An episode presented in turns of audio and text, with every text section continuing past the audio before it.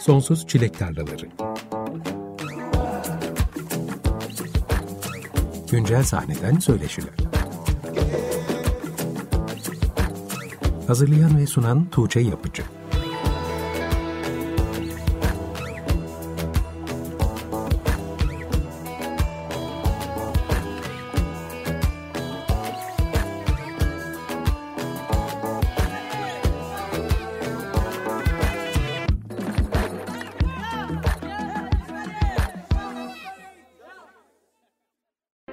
95.0 Açık Radyo'da Sonsuz Çilek Tarlaları programından herkese merhaba. Ben Tuğçe Yapıcı. Son iki haftadır yılın ikinci çeyreğinde yerli sahnede yayınlanan parçalardan bir seçki dinlemiştik. Bu hafta yine bir seçki dinleyeceğiz ama bu defa daha spesifik bir seçkimiz var. Bağımsız bir oluşum olan Hexe Müziğin bugüne kadar yayınladığı kayıtlara odaklanacağız bu akşam. Hatta program açılışında Hexe Müzik sanatçılarından Astro Velvet'ın 7 Haziran'da yayınlanan Büyülü Ayna albümünden Yaz Bahçesi Düşledim adlı parçayla yaptık. Ama bu sefer mikrofon başına yalnız değilim. Hexe Müziğin kurucularından Hatice Arıcı ve Murat MRT Seçkin'le birlikteyiz. İkisi de zaten Açık Radyo dinleyicilerinin tanıdığı isimler. Seslerini özleyenleriniz de vardır eminim. Hoş geldiniz. Hoş bulduk. Merhaba. Hoş bulduk. Nasılsınız? Nasıl gidiyor hayat? İyiyiz. Sizi özledik. Açık Radyo'da olmayı özledik.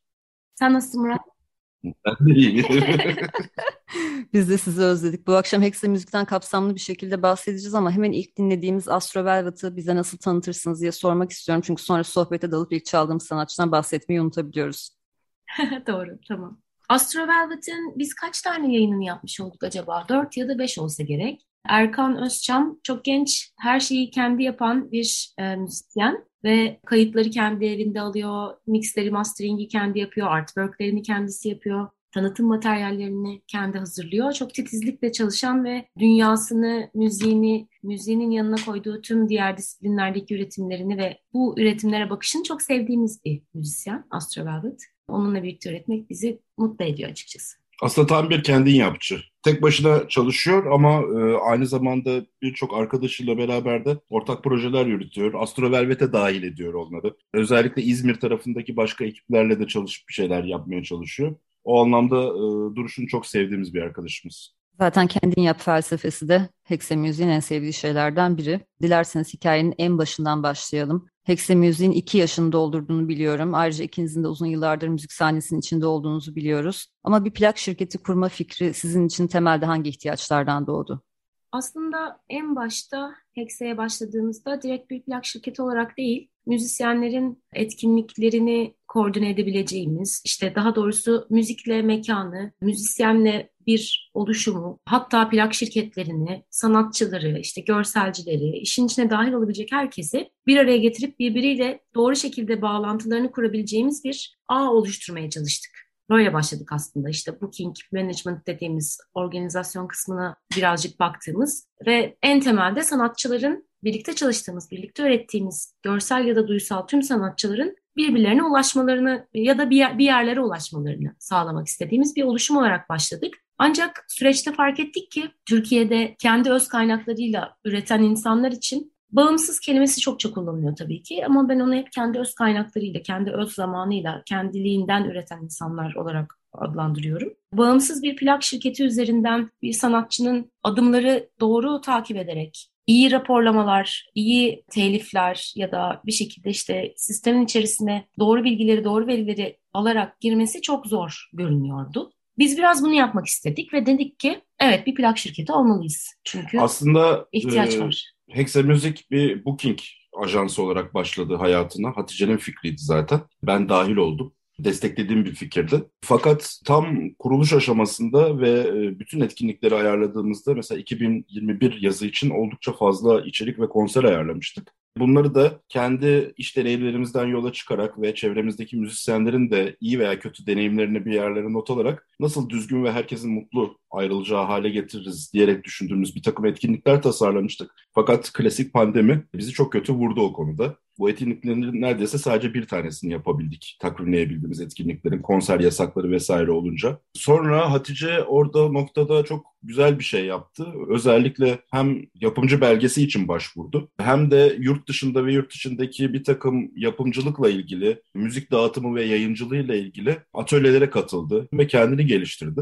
Bizim de gördüğümüz kadarıyla e, özellikle internet yayıncılığında, publishing'de daha doğrusu birçok ekip e, zorlanıyor. Bazı şeyleri anlayamıyorlar veya takip etmekte zorlanıyorlar. Bunlar dinlenme grafikleri olabilir, yüklenirken ihtiyaç olan teknik ayrıntılar olabilir veya yüklenirken yaşanacak veya dağıtımda, paylaşımda yaşanacak telif vesaire sıkıntılarıyla baş etmek olabilir. Buradaki açığı görünce de hazır Hexe müziği kurmuşken dedik ki o zaman biz işin label kısmından devam edelim. Aslında Hatice'nin de benim de bir yandan büyük ihtimal uzun zamandır profesyonel bir şekilde müzik dinleyen herkesin de hayalindeki şeylerden biridir. Label açmak, Özellikle de fiziki yayında bulunmak. Fakat ekonomik şartlar gösterdi ki fiziki yayında bulunmak oldukça büyük bir risk. Burada kullanılacak parayı veya geliri başka şeylerde kullanmak daha doğru. Veya fiziki bir e, üretim yapılacaksa da bunların direkt konserlerde merch olarak satılması gerekiyor. Başka bir yerde kesinlikle elden çıkaramıyorsunuz ve gelir olarak da geri dönmüyor sanatçılara veya üreticiye. Hexe müzik olarak biz işin bu kısmını değerlendirelim dedik. Ve o şekilde yola çıktık. Bu şekilde label olduk aslında. Yani Hexa'yı aslında sadece bir plak şirketi olarak değil, booking ve menajerlik konusuna çalışan bir oluşum olarak tanımlamak daha doğru gibi anlıyorum tüm anlattıklarınızdan. Evet. Ve aslında doğru kaynak yönetimi de bu oluşumun önemli çalışmalarından birisi gibi anlıyorum. Birlikte çalıştığınız sanatçılar için yaptığınız önemli bir çalışma da bu. Evet. Hexen'in kuruluşu pandeminin hemen öncesine dayanıyor galiba. Pandemi dönemi Hexen'in çalışmaları nasıl etkiledi? Bu döneme nasıl uyumlandınız o bahsettiğiniz etkinlikleri yapamayınca? Yani tabii 2020 Ocak'ta başladık biz. Az önce sen dedin ya 2021 yazı için bir sürü etkinlik vardı. O 2020 idi işte. Pardon evet tarihler karıştı. 2019'un son çeyreğinde fikri kafamızda oluşturup insanlarla iletişime geçmeye başlayıp 2020 Ocak'ta da başlamış olduk. İlk ayda Ocak ve Şubat'ta işte ekiplerle görüşmeler, tanışmalar, mekanlara kendimizi anlatmalar ve benzeri koşturmacalarla geçti. Murat'ın dediği gibi Şubat ayı itibariyle aslında yurt içi ve yurt dışı farklı ölçeklerde mekanlar, şovlar ve festivallerden oluşan yaklaşık 30 tane konserimiz vardı. 2020'nin ilk zamanları için yani yaz, yaz ve yaz sonu 2020 için diyeyim. Tabii Mart itibariyle ilk konserimizde hemen ilk vaka ile beraber kapanma gelince 13 Mart konseriydi çünkü God But Make Monocrowd ve Strider olsa gerek O 16'sında da kapanmalar geldi 16'sında zaten. da kapanmalar geldi zaten. Dolayısıyla da kapandık. o dönemde tabii ki ilk önce ilk aylar özellikle bunun birkaç ay süreceğini zannettiğimiz hep beraber bütün dünyaca birkaç ay süreceğini zannettiğimiz ve bunu bir erteleme olarak düşündüğümüz bu süreçte de ne yapabiliriz ne edebiliriz gibi iletişimleri hala mekanlar, alanlar işte yurt içi ve yurt dışı festivallerle olan iletişimleri durum bakalım. Bir ay sonra tekrar konuşalım. Üç ay mı falan gibi sorularla geçirdiğimiz aylardı. Sonra bunun daha da uzun süreceğini hep beraber bütün dünyaca anladığımız an itibariyle de tamamen eve kapandığımızda aslında temelde yapmaya çalıştığımız şey öncelikle evin içerisinde kendi akli dengemizi ve ruh sağlığımızı korumaya çalışmak. Bir yandan da birlikte çalıştığımız Yaklaşık o zamanlar 15 ekip kadardık. Birlikte çalıştığımız ekiplere ve ekiplerle üreten insanlara ve etrafımızdaki tüm müzik sektörü içerisinde üretim yapan dostlara bol bol zoomlarla, bol bol telefonla, görüntülü konuşmalarla sağlıklı kalmaya çalışalım, delirmemeye çalışalım. Bu süreci üreterek e, nasıl geçirebiliriz? Geriye dönüp yarım kalmış işlerimizi nasıl tamamlarız? Bunu nasıl daha iyi atlatırız gibi bir odaklanma üzerine gitti. Tabii ki oradaki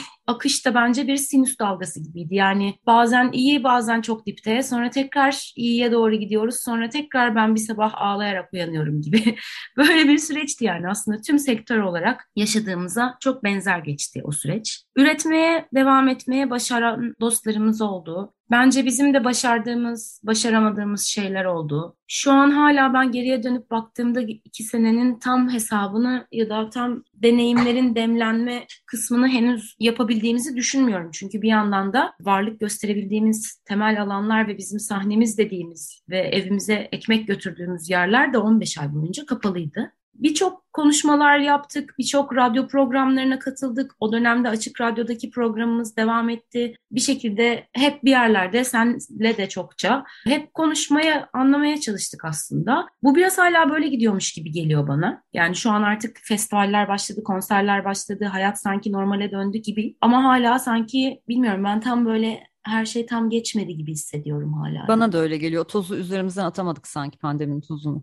Evet evet. Yani sürekli bir etkinlik, festival yazın gelmesiyle de beraber bir şeyler var. Ama bir, bir şey eksik gibi. Yani ben de tam çözemiyorum. Evet. Ee, ya bizim aslında hitap ettiğimiz kesime dair bir şeyler eksik. Ana akım her zaman bir şekilde tutturuyor kendini. Şeyi de çok iyi anlıyorum. Festival vesaire bu tarz şeyleri organize eden insanlar tabii ki işin maddi kısmını her zaman önde tutmak zorunda kazanmasa da batmadan çıkması lazım devamını getirebilmesi için. O yüzden içeriklere tercih edilen isimler de çok bariz isimler oluyor. Bu ne kadar eleştirilebilir bir şey o da tartışmalı çünkü bu da piyasanın bir gerçeği. Ama ne yazık ki bu süreçte özellikle biraz önce dediğim gibi bizim desteklediğimiz tarzdaki artık yeraltı mı diyelim, bağımsız mı diyelim bu ekiplerin yer aldığı alanlar da yok oldu gitti. Şu an alternatif bir alan arayışı var ve pek de bulunamıyor. Parça parça bir yerlerde çıkılıyor, bir şeyler yapılıyor ama devamı gelmiyor. Belki de o yüzden bu hissiyatı yaşıyoruz. Evet. Görünürlük sağlamakta herkes bir sorun yaşıyor bu dönemde. Evet evet. Evet ben Festivaller, organizasyonlar, mekanlar da çok garantici. Evet. Hep konuştuğumuz gibi.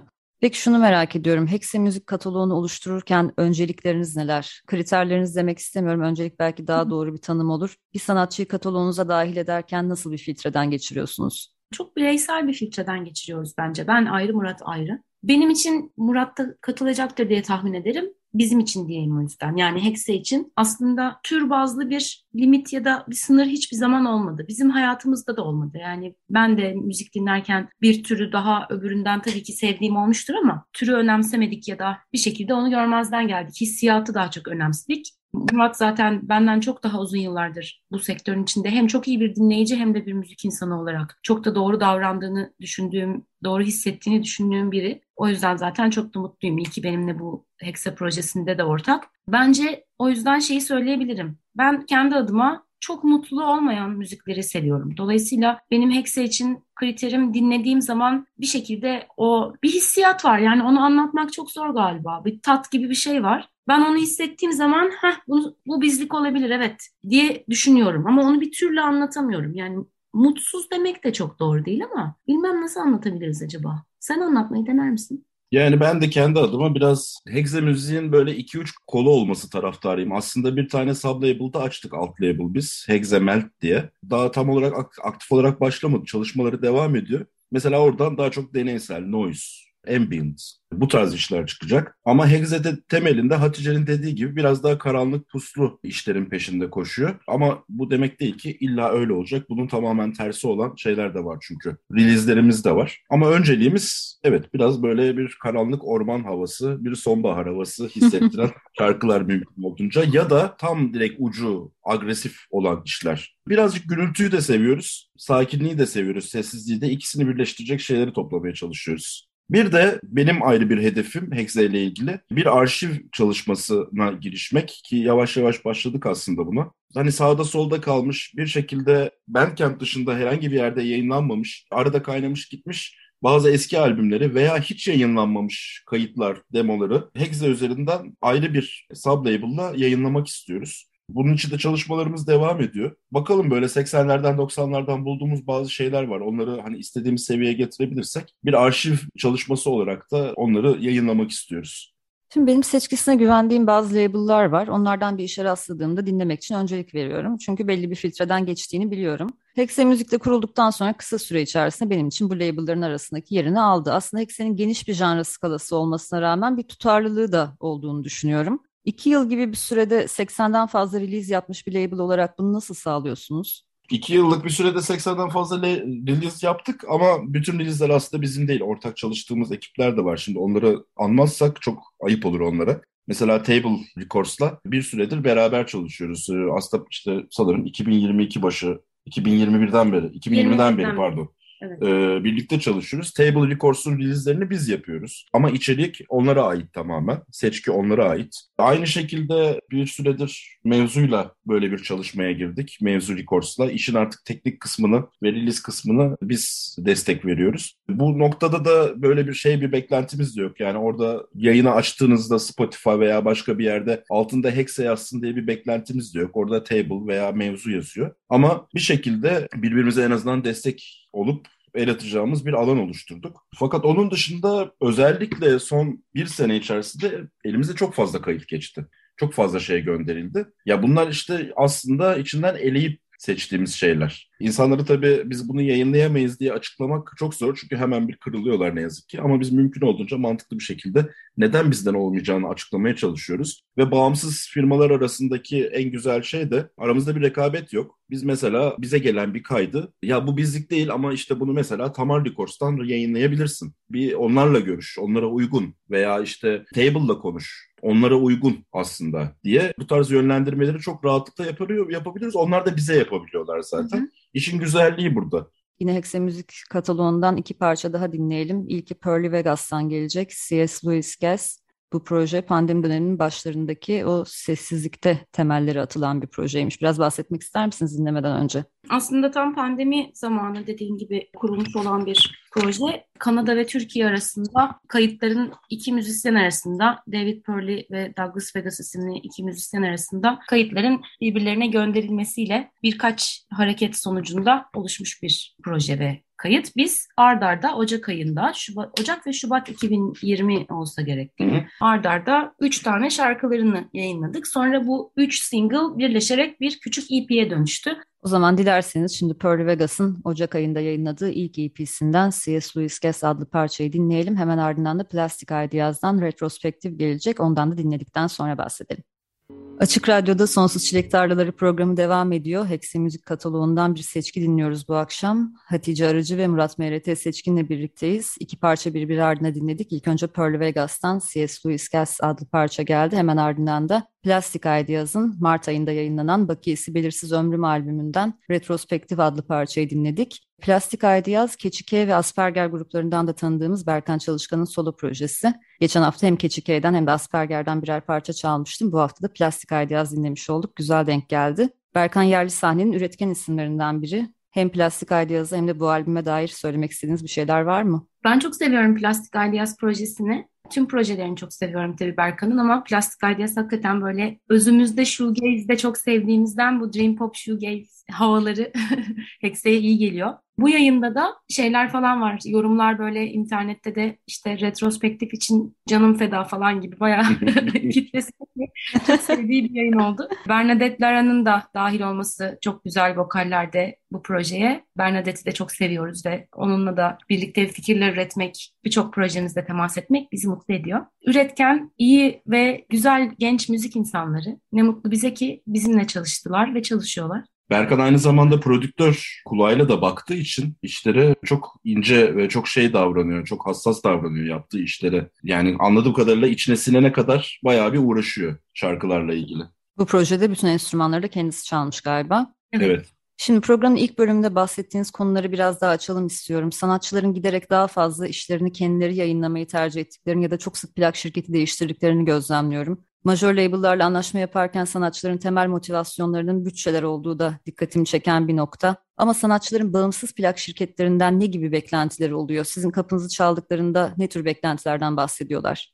Bence en temelde sanatçıların bağımsız plak şirketlerinden ya da bize söylendiği kadarıyla bizden beklenti tabii ki büyük yatırımcılı majör ana akım bir plak şirketi gibi her seferinde direkt maddi bir beklenti olmayabiliyor. Ama önemli olan bir şekilde maddi bir karşılıkla, zamanla ya da emek paylaşımıyla önemli olan bu bize emanet edilen, bizim aracılığımızla yayınlanan eserin sahibine adil bir karşılık verebilmek ve de mümkünse bunun devamlılığı ve sürekliliği sağlanan bir şey haline gelmesi. Bence en temelde bir bağımsız plak şirketinin ya da bizim dertlendiğimiz şey bu. Adil ve açık ve net bir karşılık verebilmek, ne yapabileceğimizi ve daha önemlisi ne yapamayacağımızı çok net belirleyebilmek ve anlatabilmek ve bu sınır içerisinde de sanatçının bu ürün ya da bu eser aracılığıyla en fazla insana kendini duyurabileceği ve en fazla fayda sağlayabileceği Böylelikle de müziğini yapmaya devam edebileceği bir ortam yaratmak.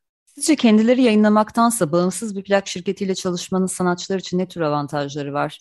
Bir plak şirketin çatısı altına girmek ne gibi bir kazanım sağlıyor bir sanatçı için? Güvenilir bir e, label'la çalışırlarsa, yani güvendikleri ve karşılığını veren bir label'la çalışırlarsa, bu karşılığı veren dediğim maddi anlamdan bahsetmiyorum.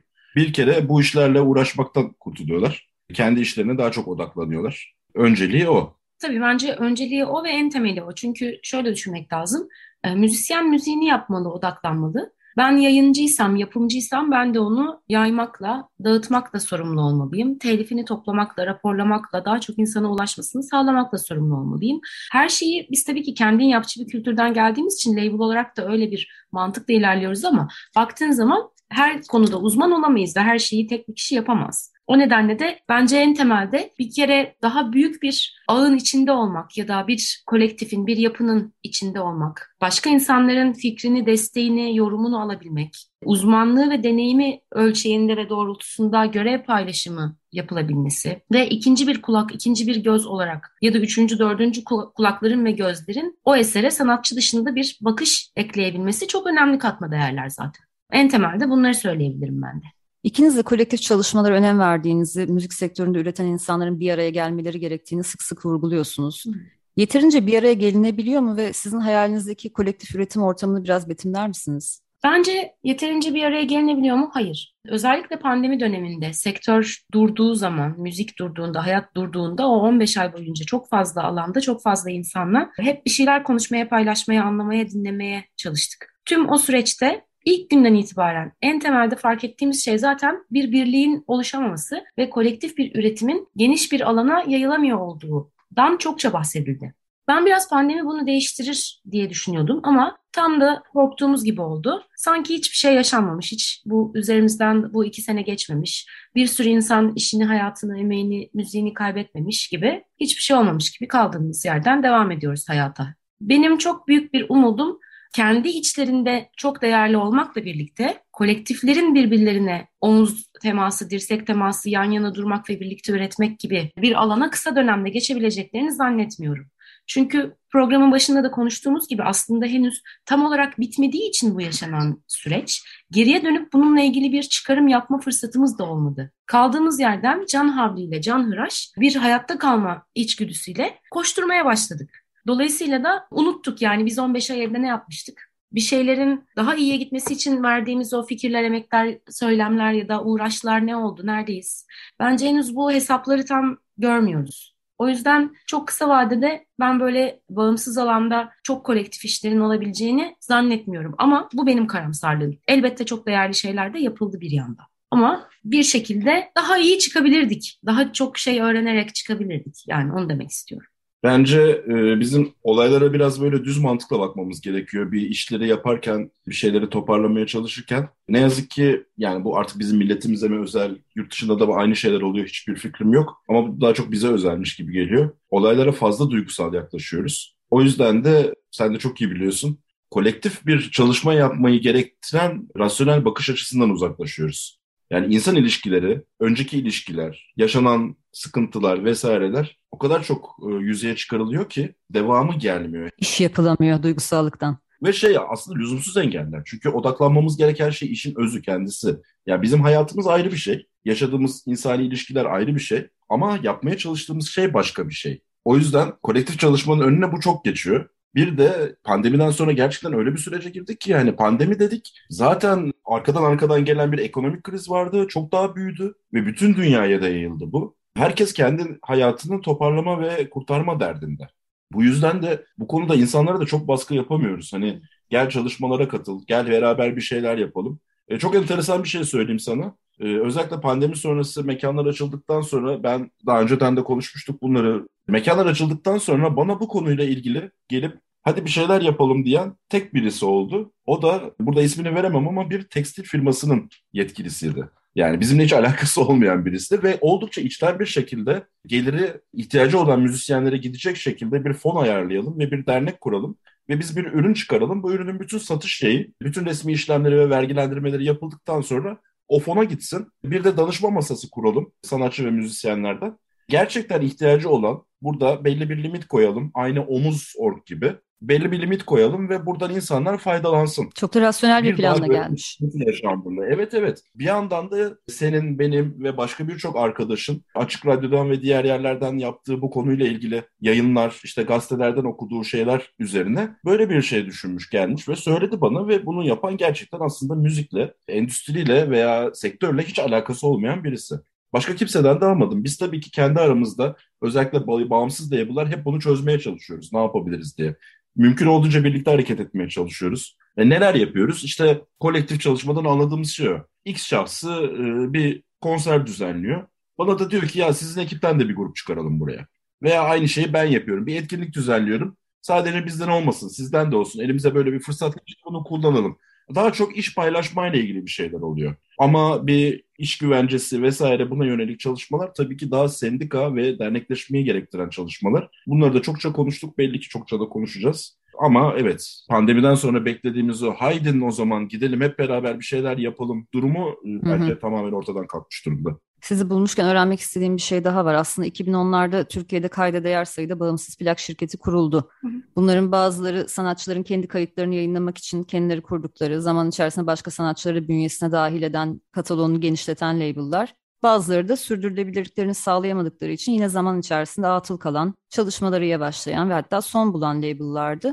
Bağımsız plak şirketlerinde genellikle sizinki gibi çok küçük ekipler olmasına rağmen hatırı sayılır bir iş yükü de oluyor. Hatta belki bu iş yükünün boyutu yola çıkarken öngörülemiyor.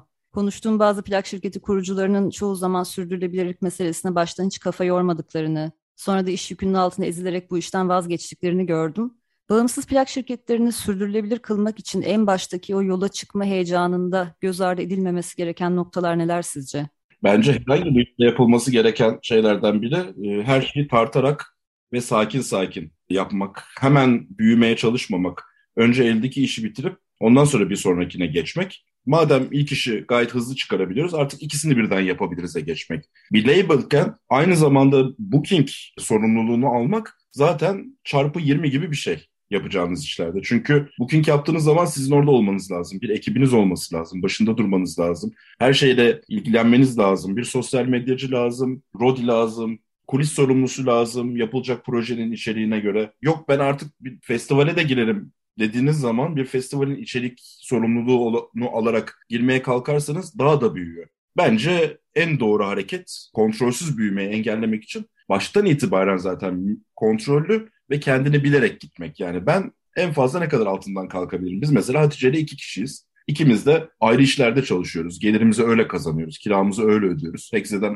bir şey kazanmıyoruz. Bunu bilerek mesela hareket ediyoruz ve bir şeylere evet diyoruz. Ayırabileceğiniz zaman kısıtlı. Evet evet belki elimize inanılmaz kaçırılmaması gereken efsanevi bir proje geliyor ama ben bunun altından kalkamayacaksam ve yetişemeyeceksem bunu yapmanın hem rezil olmanın hem de kendi adını zora sokmanın ne alemi var. Bir de buna dahil ettiğin insanlardan da sorumlusun sen. Çünkü hı hı. teknik biz götürüyoruz. Gel burada çal diyoruz. Orada onun işlerini halledemezsek bizim yüzümüzden oradaki kişi de zor durumda kalacak. Ya onun yüzünden ben de zor durumda kalabilirim ama bu riski hep alıyorum zaten. Yani doğru planlama işin çok önemli bir parçası. Evet evet. evet. Şimdi yine Hexe Müzik kataloğundan yeni parçalar dinlemeye devam edelim. The Dirt Duo'nun bu yıl Mart ayında yayınlanan Bad Place adlı EP'sinden Sinner adlı parçayı dinleyeceğiz. Bu parçayı daha önce çalmış da olabilirim çünkü The Dirty Duo'yu çok seviyorum ve yeni parça yayınladıkça çalıyorum. Neler söylemek istersiniz bu ikili hakkında? Bu ikili bizim de çokça ürettiğimiz bir ekip. Dirty Duo en fazla yayını yaptığımız ekip bile olabilir. Evet bir ara, bir ara sadece onlara çalışıyor olabiliriz yani bir dönem. üretiyorlar, üretiyorlar, süperler. Sahnede izlemeyi de çok seviyorum, dinlemeyi de çok seviyorum, müziklerini seviyorum.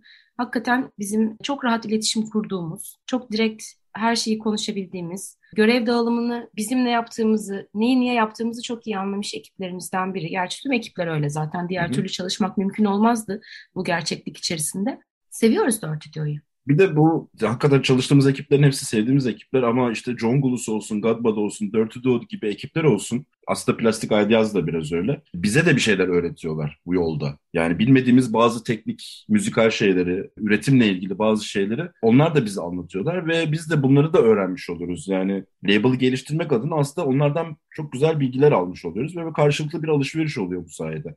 Dirty Duo da onlardan biri. Yani iki kişilik bir grup ama bu kadar böyle hacimli güzel bir müzik yapıyor Tabii. olmaları çok güzel bence.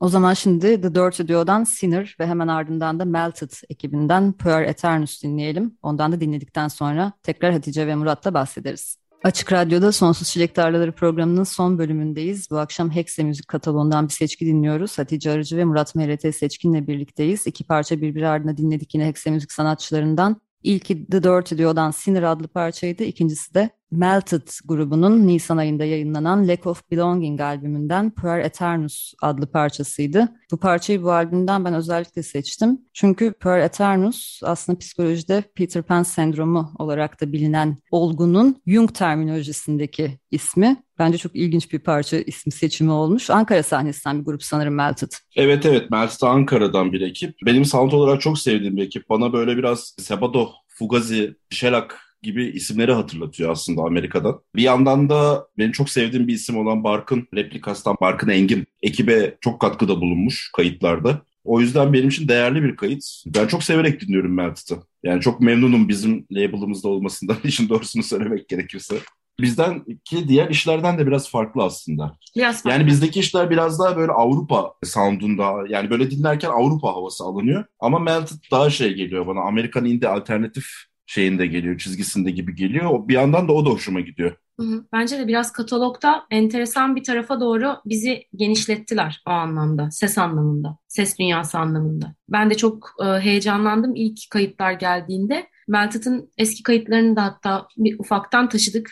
Hepsi Hexa kataloğuna dahil olmuş oldu. Bundan sonraki üretimleri de çok keyifli olacak bence. Bu akşam dinleyicilerimiz Hexa Müzik kataloğunun geniş skalasını görebilsinler diye ona uygun bir seçki yaptık.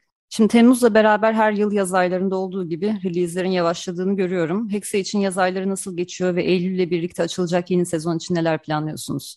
Şu an tabii bir iş yükü olarak bir hafifleme dönemine girdik. E, birlikte çalıştığımız ekipler üretmeye devam ediyorlar ama bir yandan da dediğim gibi bir hafifleme var. Ha, ama Eylül için ne düşünüyorsunuz derseniz benim hissettiğim şu. Bu yazı bir atlatalım sonrasında bir bakalım gibi bir hava var şu anda. Özellikle bağımsız müzik alanında. Hem kayıtlar anlamında hem de konserler, festivaller, mekanlar anlamında, etkinlikler anlamında.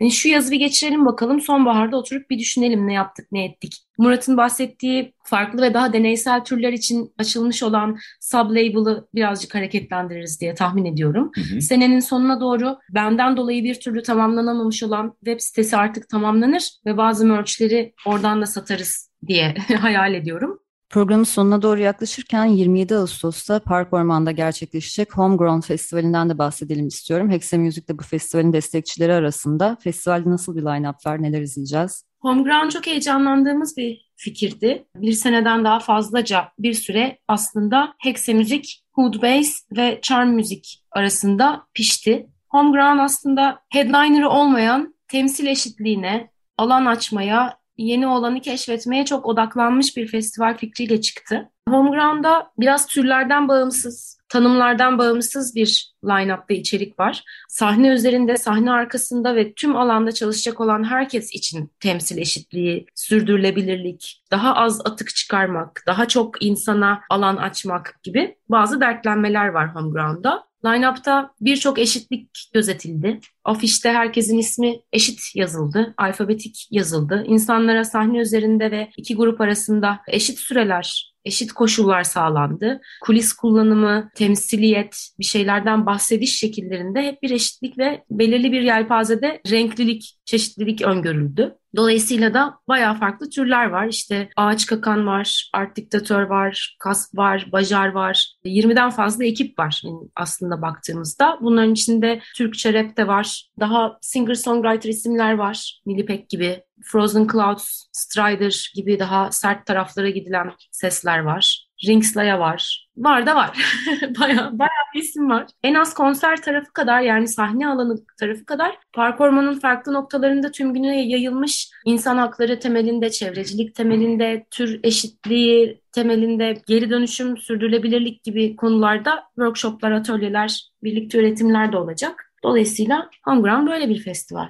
Yani özlem duyduğumuz bir festival anlayışıyla hazırlanmış bir program var burada. 27 Ağustos'ta Park Orman'da gerçekleşecek tek günlük bir festival Homegrown Festivali. Ve benim de bu yaz haberini gördüğüm festivaller arasında en özgün bulduğum, en çok ilgimi çeken etkinlik olduğunu söyleyebilirim. Teşekkürler. Programın kapanışında John Gulus'un geçen yıl yayınlanan Tılsım EP'sinden Hey Heyli adlı parçasını dinleyeceğiz. Programı bitirmeden sizden John Gulus'a dair de söylemek istediklerinizi kısaca alalım. John Gulus bizim Hexe'yi ilk kurmaya karar verdiğimiz 2019'un son çeyreği döneminde ilk iletişime geçtiğimiz ekiplerden biriydi ve tüm süreçte konserler olduğunda olmadığında eve kapalıyken dışarıdayken her daim hep iletişimde kaldığımız bir ekibimiz. Onlarla tanışmış olmak öncelikle bir dinleyicileri olarak sonra da onlarla üreten birisi olarak beni çok mutlu ediyor. Her grupta olduğu gibi John da çok güzel bir kimyamız tuttu ve böyle devam ettik. Tılsım üzerine çok düşünülmüş, çok uğraşılmış bir albümdü. Pandemi döneminde hayatını kaybeden müzisyen ve müzik emekçilerine adanmış bir albüm oldu. Almanya'da aynı John